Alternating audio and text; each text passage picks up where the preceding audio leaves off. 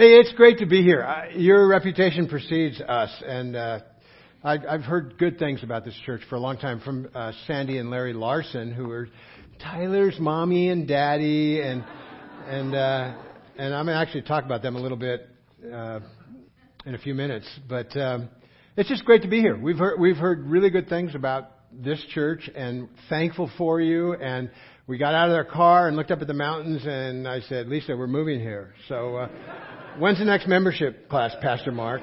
But, um, but here, what?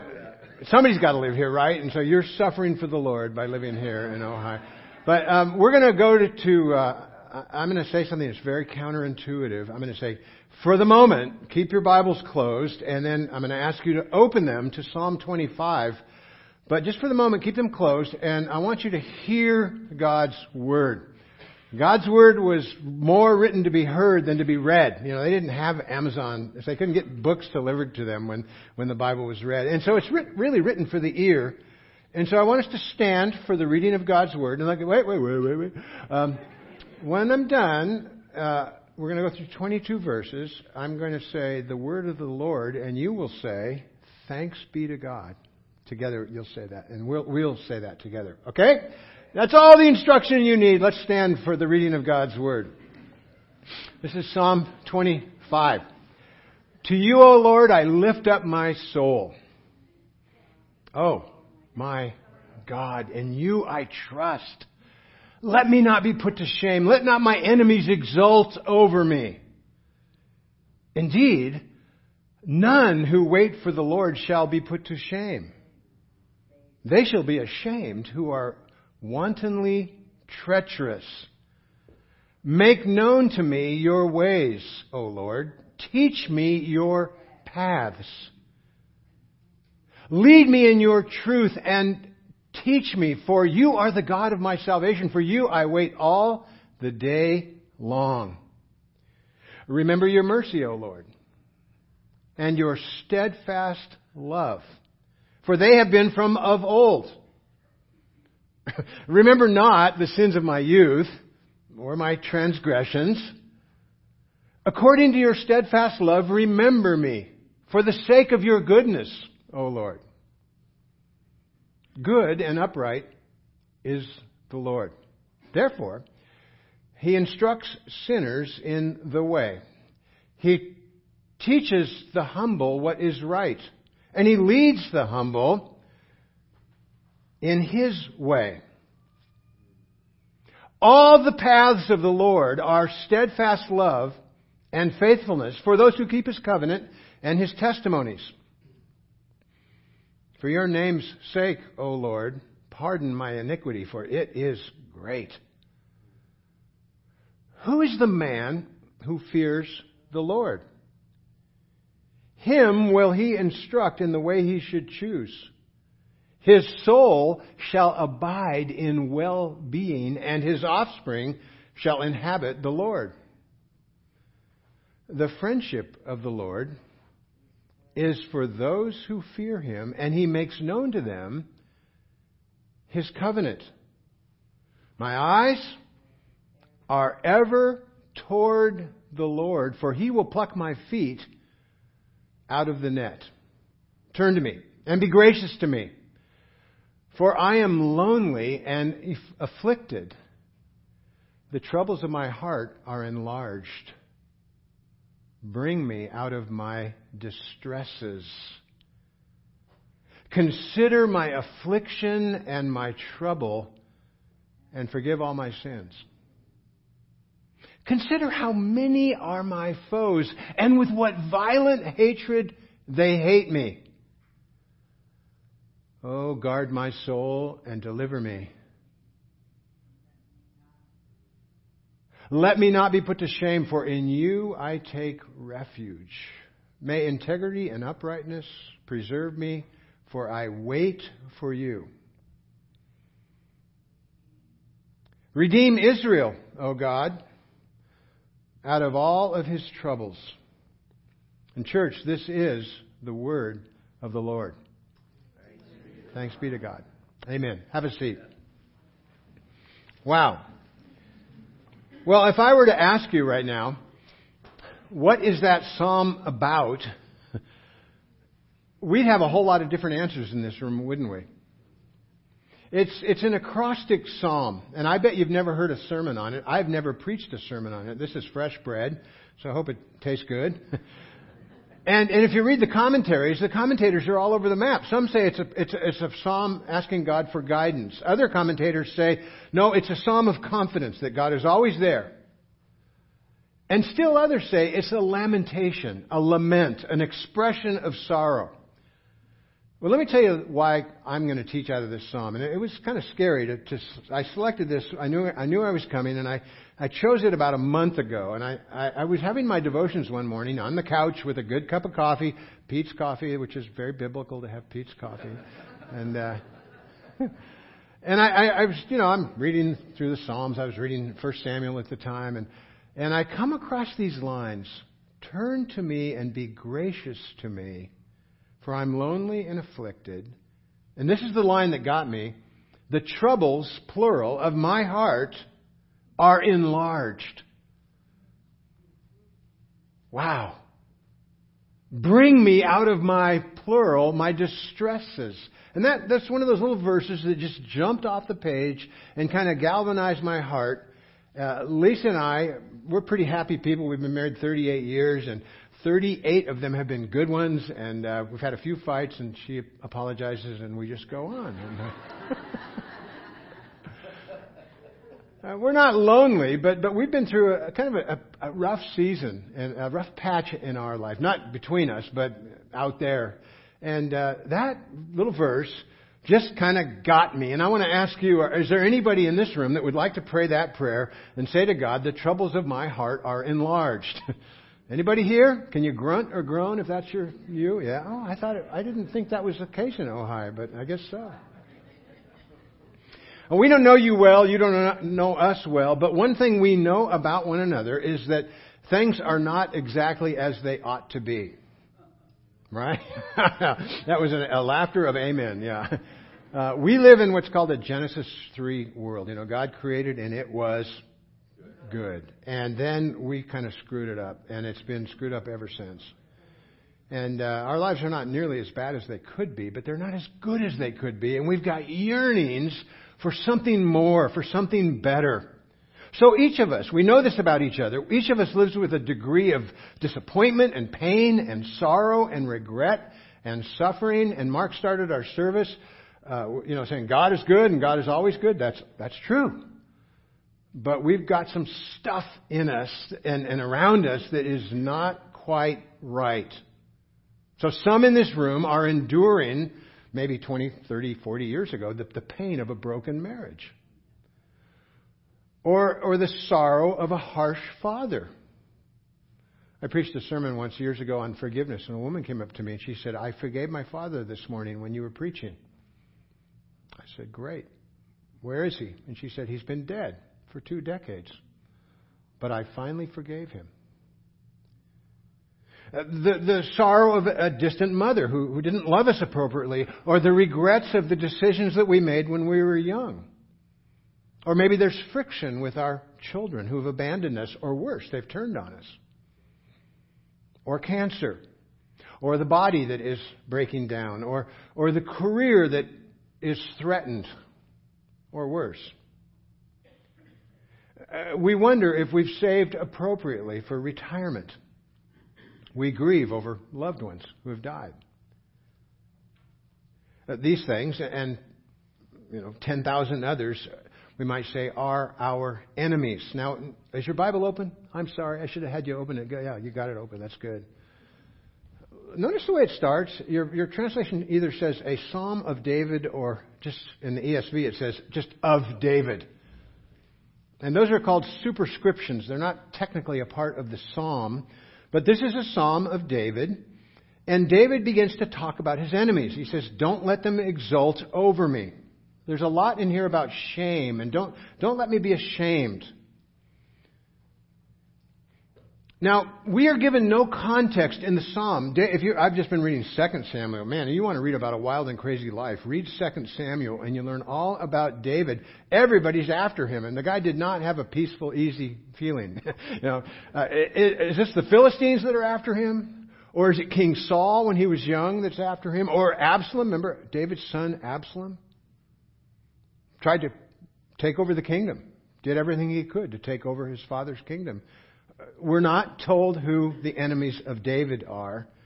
Uh, or are these interior enemies for David? The kind that older kings have. Enemies of self doubt, of subterfuge within the kingdom. Somebody wants to take over my spot. Is David wondering, as he grows older, if he's still up to the task? Do I still have it? That's what older people do. Now look at verse 7. You with me? He says, Don't remember the sins of my youth or my transgressions. Wow. A transgression is a small sin, okay? Is this an older man looking back on his sin with Bathsheba? The murder of Uriah? Maybe David at this point regrets taking many wives. You know, we don't really know for sure even how many wives David had. You know that? It's amazing. when David finally gets to uh, Jerusalem from Hebron, we read this in 2 Samuel chapter 5. David took more concubines and wives from Jerusalem after he came from Hebron, and more sons and daughters were born to him. Is that his regret? Well, here's my conviction about the psalm. I talked about different ways we might read the psalm, and you can read it however you want. But uh, as I read it, and I commentators have guided me a little bit. It's a, a lament, an expression of, of sorrow. It's, it's an expression of disorientation. It's like the song we just sang Blessed be the Lord. But this is the verse where there's all kinds of trouble. Now, typically, and there are a lot of them in the Psalms, you, you can read them if you want to know some numbers, come up to me afterwards and I'll share them with you, but they're not hard to find. A, a lament typically contains a good deal of complaint about the circumstances of life. But it's wonderful the way the Holy Spirit guided the writing of Scripture. These Psalms are written in such a way that any of us can pray them and they sort of express our sorrows as well. Absolutely wonderful. Now, oftentimes, the lament songs, they're like a TV show where you have a problem and just a few verses later, everything's fine. Which that might bug you a little bit. Sometimes it bothers me because that's not the way life works. Usually life doesn't work out in 12 verses. I'll give you one example. Psalm 60. Here's the way it starts. Verses 1 to 3. Oh God, you have rejected us, broken our defenses. You have been angry. Oh God, restore us. You have made the land quake. You have torn it open Repair, repair its breaches, for it totters. You have made your people see hard things. You have given us wine to drink that we may stagger. That's a pretty dire opening to a psalm, isn't it? Now get this. That's verses 1 to 3 of Psalm 60. Just nine verses later, we read this With God, we shall do valiantly. It is He who will tread down our foes. And that's how the psalm ends. It's resolved. It's a good, good story, right? Got a problem, and God's going to fix it. And most of the lament psalms have that trajectory from sorrow to victory. Sorry, Psalm 25 is not one of those. It doesn't have that victorious note at the end. This lament ends with a final cry for the whole people of Israel. Help, God. And that's how it ends. It reads as though it's part of the book of Proverbs. It kind of just comes at you. It's, it's an acrostic psalm, which means um, there are 22 letters in the Hebrew alphabet, and, and each stanza begins with one of the letters of the alphabet. And as you read it, as, as I asked you, I said, Boy, what's that psalm about?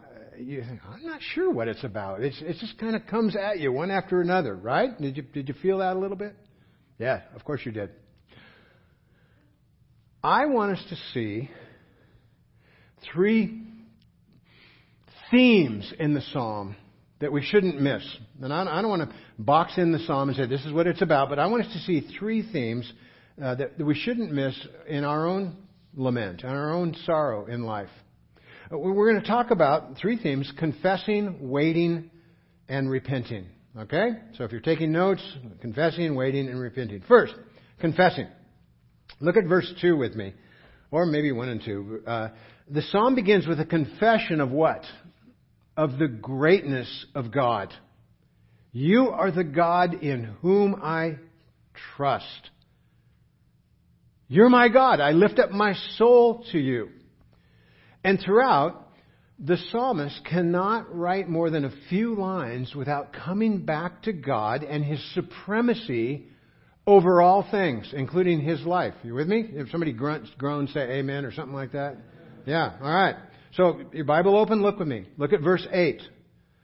Good and upright is the Lord. That's a confession of the greatness and the goodness of God. Look at verse 10. All, I love this verse. All of God's paths are steadfast love and faithfulness. How many of them are steadfast love and faithfulness? All of them. I, good. Look at verse 14.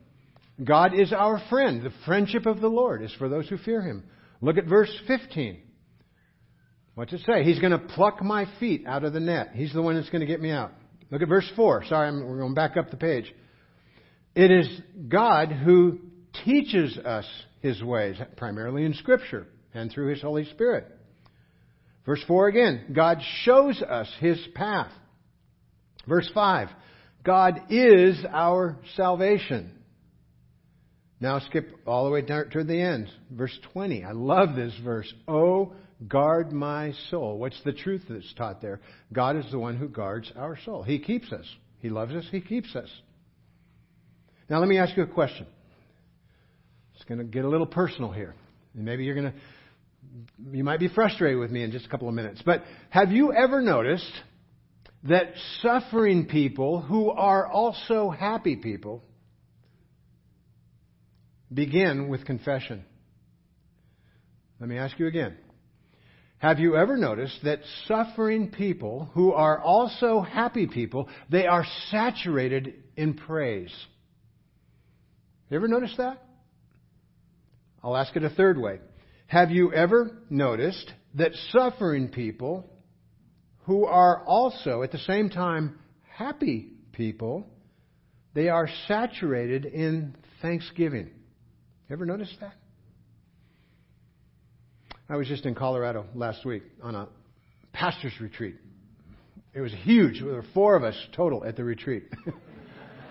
and uh, very different event. I've never been to anything like it. But there was a man there named Dean, and Dean is now 71 years old. And I was talking with Dean. and We're getting to know each other. And he told me a story. He said, when I was 24, he said, I got a phone call There'd been a car crash. One phone call. He'd been married six weeks. So he's got his new bride. He gets a phone call. In the car crash, his brother died, with whom he was very close. His mom died. His dad died. And his grandmother died. And two other people died. Six people died in this crash. Now, that's a lot of years. 71, 24. A lot of years. If I was good at math, I'd tell you how many years that was. I, I, we, we had a lot of time together. And when I felt it was appropriate and not intrusive, I said, Dean, I don't know if you mind me asking you this, but I said, how? I said, did that phone call and the, the death of all your loved ones there, did, how did that affect your faith? Did it, did it weaken your faith? Did it strengthen your faith? Did you want to curse God and die? What, what did it do? it was so interesting. He cried, he wept. All those years later, he just wept. But he said he never doubted the sovereignty and the supremacy of God. And he said, actually, that event was a catalyst for deeper faith in his life. Now, that's a dangerous story for me to tell you because you may have experienced some loss and you didn't have that same Dean like reaction, and that's okay. I want you to know that because read the Psalms. There's all kinds of Psalms that, that testify to to being so shocked that you wonder where the heck God is. But for, for Dean, he never doubted. It actually drew him further in to his relationship with Christ. Now, I've been a pastor a long time, and one of the things that happens to you when you're a pastor is sometimes you're marvelously surprised uh, by something you have to do. Sometimes you have to go see somebody and you're dreading the experience because the loss has been so great and you think this is going to be a difficult meeting. And you show up, and when you get back in your car, you feel like you've been with an angel. You feel like you've been with Christ Himself. You go to see someone who's in deep sorrow, and they give testimony to, to the greatness of God. They, they, they begin their prayer, their lament with confession God is God, He knows what He's doing. Just a couple of weeks ago, Lisa and I had a fairly full couple of days. We met with a man named Lee Smeeds. He's 93 years old. Lee has every reason to complain. He lost his wife 20 something years ago. He lost his job because he had a heart problem. He's had cancer, and the surgeons took off one of his ears. And finally, in his old age, he's, he's a great guy, and he loved being home. He's kind of an artistic type and liked being alone. And he had to leave his home. And we went to see him in a retirement community. And we kind of tiptoed in and thought, well, who, what Lee are we going to see? We've, we've been very good friends with him. And it was Lee. It was Lee. There he was in this little room giving thanks to God and, and, and expressing the joy of what it means to know this God. Uh, we went from there in the same week to have lunch with Tyler's parents, with Sandy and Larry Larson. I don't know if you know this story, but uh, eight years ago, Sandy was walking in Santa Cruz, California, and she tripped over some of that orange snow fencing, you know? You know what I'm talking about? And she broke her leg.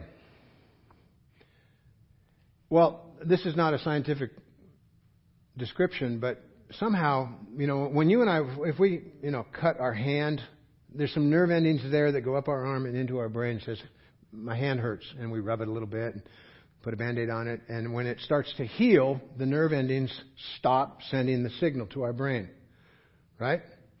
And we don't even know it anymore. Well, Sandy broke her leg, and, and this is again a non-scientific. There's some fancy name for it, but her brain thinks her leg is still broken. And for eight years, she has lived in nothing but pain. And Sandy and Larry are back and forth to LA for some infusions of something that's supposed to make it better, and it doesn't. And and they have lived in pain. You know, Larry's life has been changed. Sandy's life has been changed. I'm sure Tyler's life has been very affected. And you, if I want to be lifted up, I just call Larry and we talk for a while. And he is a man who knows how to confess the greatness of God. That's where he starts. That doesn't mean Sandy and Larry like where they are. They, they don't. But they begin, and we should begin in our lamentation with the greatness of God. He is God, and we are not. No second guessing. A proclamation of God's greatness, His sovereignty, His providence, His care. Now, I know that everybody in this room is living with some tough stuff.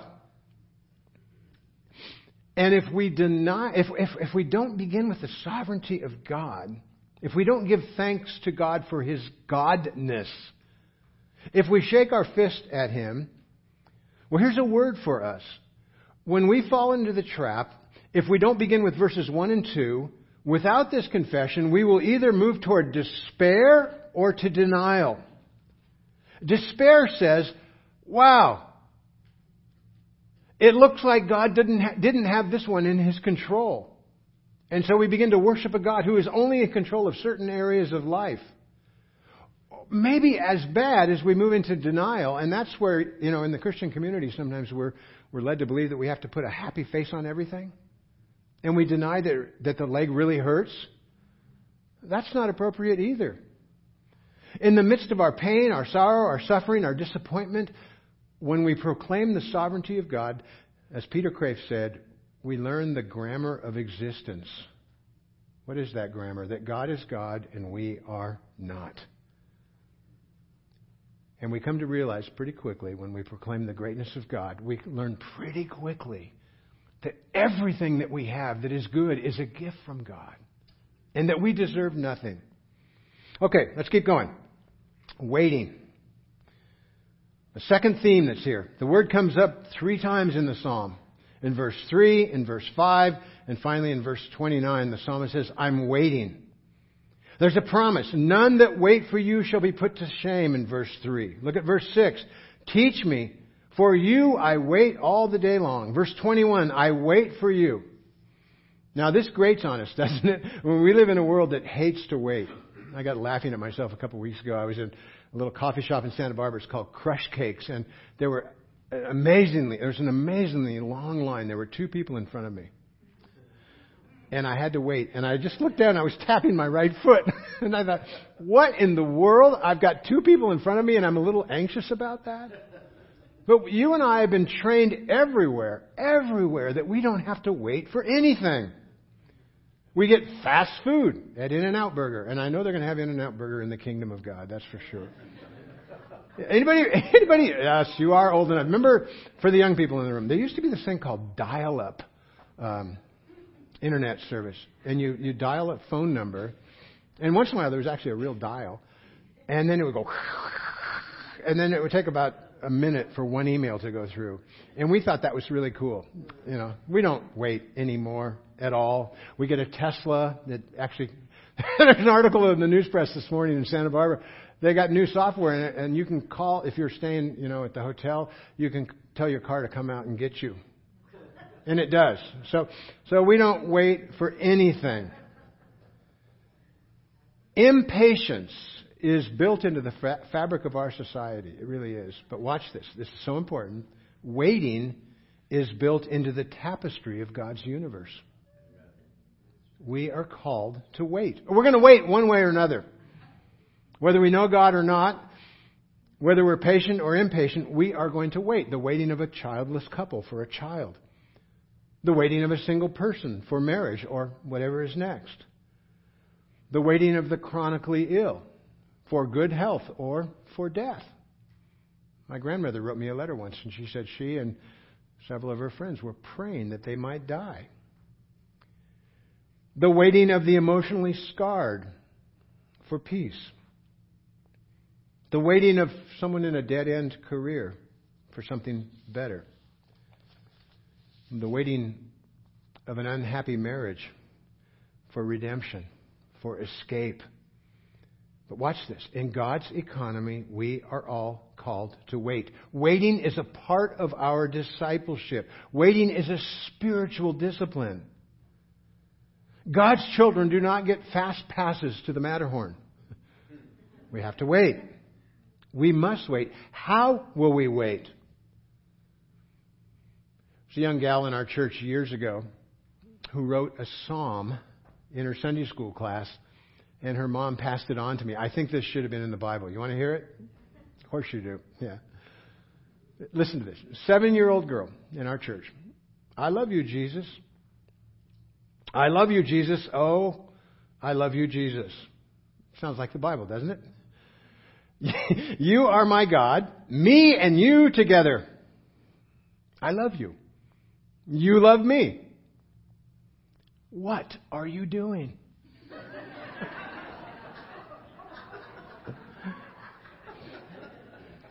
That's so biblical. Psalm 6, verse 3. My soul also is greatly troubled, but you, O Lord, how long? What are you doing? Psalm 13, verse 1. How long, O Lord, will you forget me forever? How long will you hide your face from me? How long must I take counsel in my soul and have sorrow in my heart all the day? You know the name Andrew Brunson.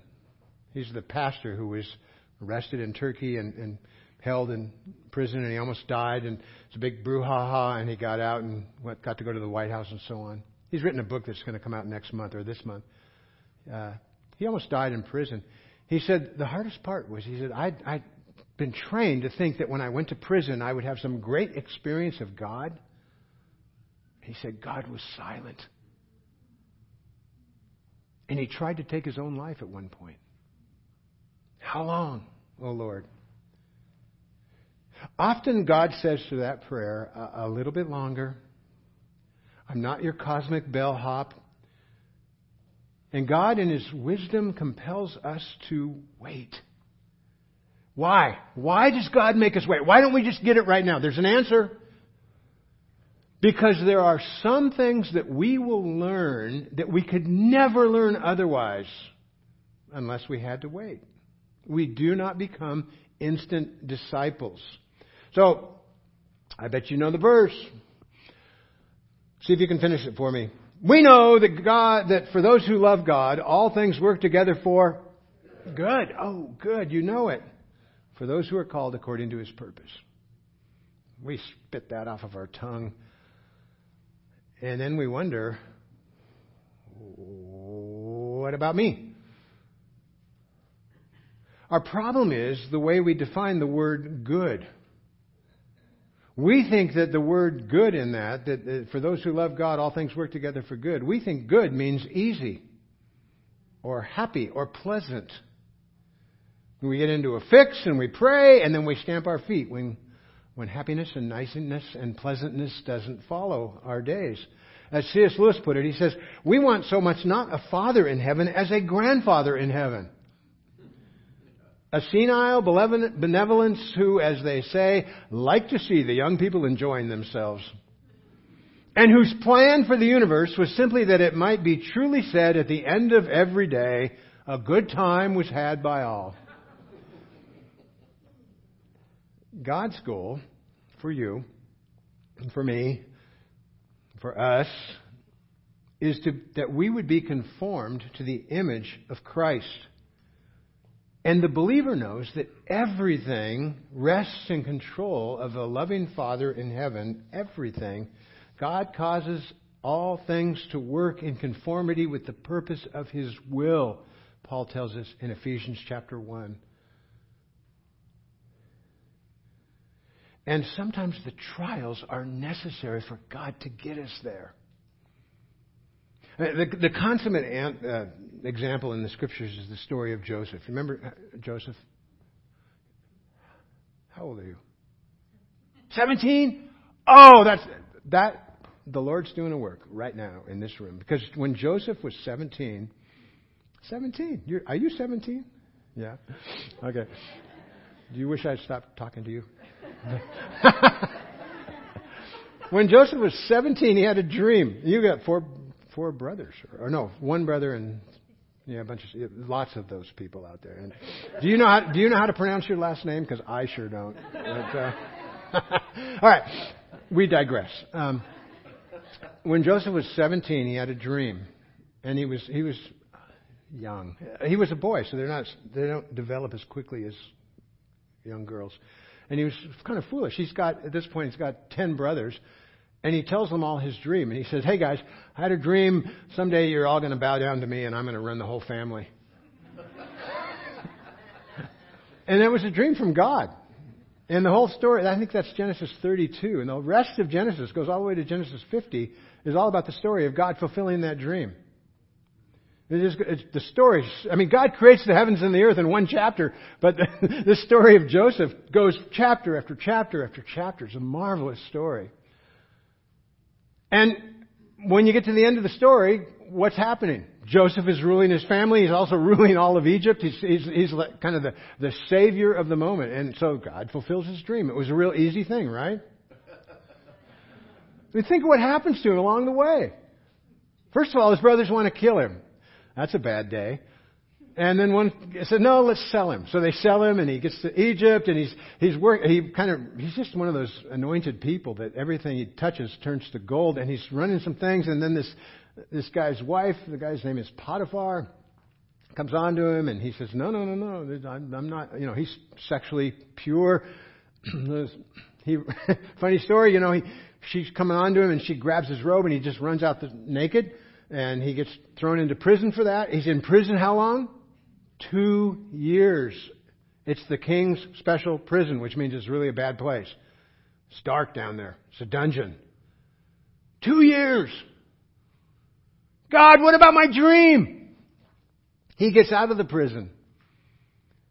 And God continues to fulfill that dream, not without a lot of pain along the way.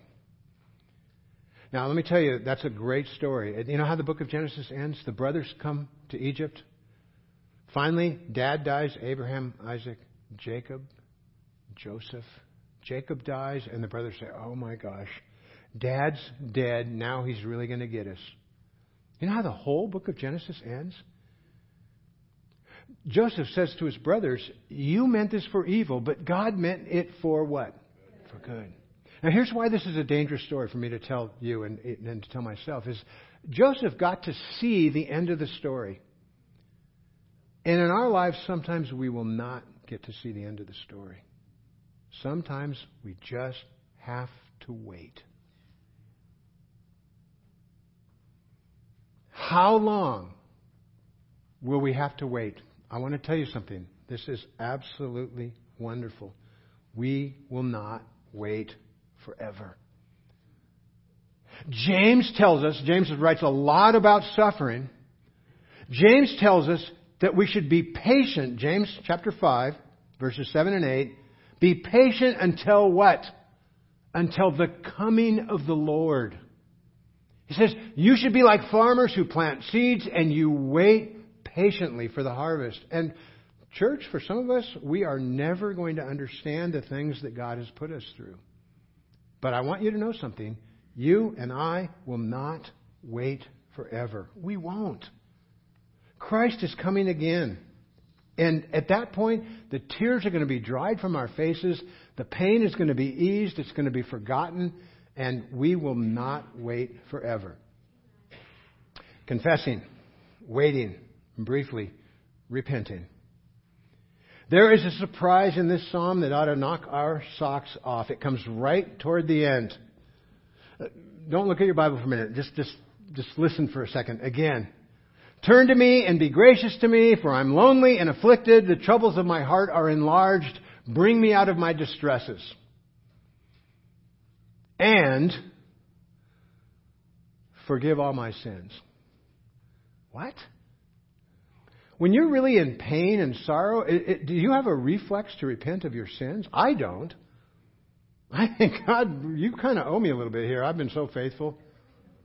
But the psalmist says, I'm really hurting, God. Forgive all my sins. Ah, this is amazing. At the, at the heart of Psalm 25 is repentance. In the middle of a lament, of a, of a plea for help, is is this confession of sin and repentance. Now, if you are like an average evangelical church, you think of repentance as something you do when you come to know Christ. So I was talking to Bob, the drummer here, and he came to know Christ 25 years ago. And we didn't talk about this, so I'm just going to put some words in your mouth, Bob. But but you know, might say, "Oh, so 25 years ago you repented and came to Jesus." Yes, thank you, Jesus. Right? And fair enough. I, you cannot come to Jesus without repenting of your sins. But get this: repentance is an ongoing posture of the Christian life. We don't repent once and think, oh, "I'm glad I got that over with." No, it's our daily posture. In a few minutes, we're going to celebrate the Lord's Supper. And again, we're going to repent. And Lord willing, tomorrow morning we're going to get up and repent. And Tuesday morning, and Tuesday afternoon, and Tuesday evening, we're constantly coming to God and saying, Lord, I, without your, well, Psalm 130, if you, O Lord, kept a record of sins, O Lord, who could stand? So, what's the main point? What, how do we get this psalm into a funnel? Everything I've just said, and you think, boy, you could have said it a lot faster, Reed, but everything I've just said comes down right to this. The, the enlarged troubles of the heart are finally resolved in the gospel.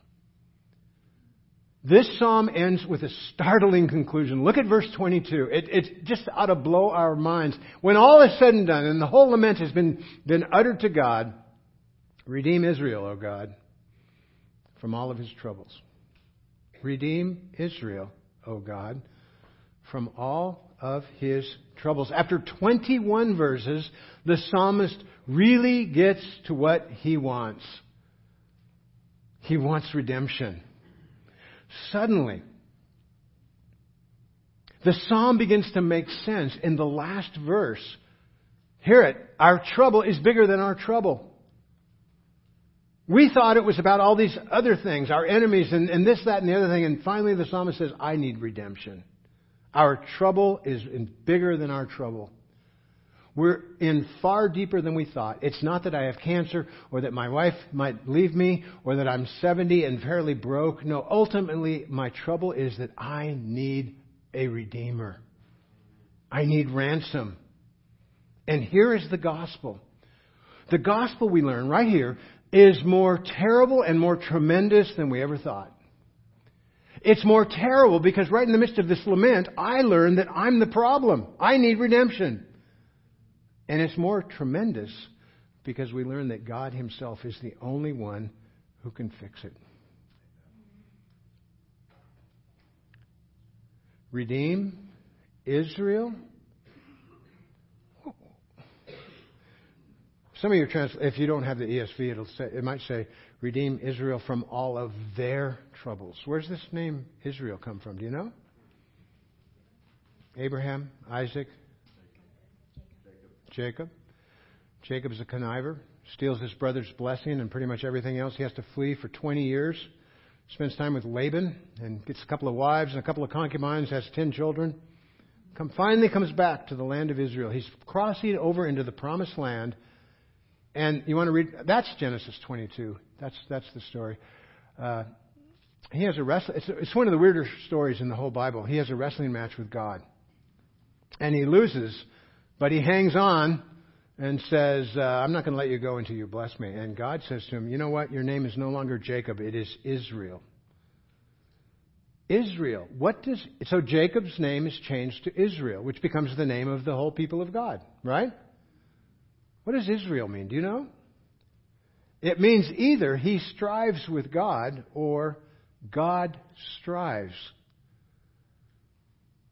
So at the end of this psalm, Redeem Israel, O God, from all of his troubles.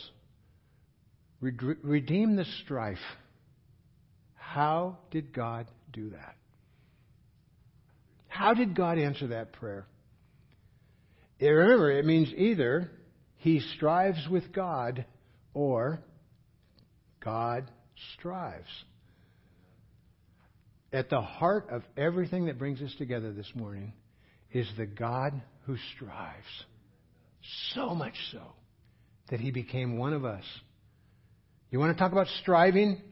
Don't go to Psalm 25. Go to Gethsemane where Jesus prays, Father, if there's a way out of this, let me out. There's strife there. There's, he sweat something like great drops of blood, but he goes to the cross to redeem Israel. The Son of Man came not to be served, but to serve and to give his life as a ransom, to redeem everyone who would eventually put their faith in him. Have you done that? Have you put your faith in the God who strived? I don't know what the past tense of strive is. The God who strived for you to the point of the cross. So, Lord, we are by and large a troubled people. And our lives are good and we're thankful and you've blessed us. But things are not as they're supposed to be, and we thank you for our Redeemer. We want to inculcate in our lives this, this life of confessing your greatness and your goodness. And this life of being willing to wait and to wait on your blessing and to wait for the second coming of Christ. And Lord, we repent. We repent of our sins right now. And we say thank you and praise you for your mercy. God, if there's any in this room who've never bowed their knee to you, they've never met Jesus, I pray for them right now that they would come to him and be satisfied and blessed with a new relationship with God himself. I pray that in the name of Christ for His glory, and God's people said, Amen. Amen.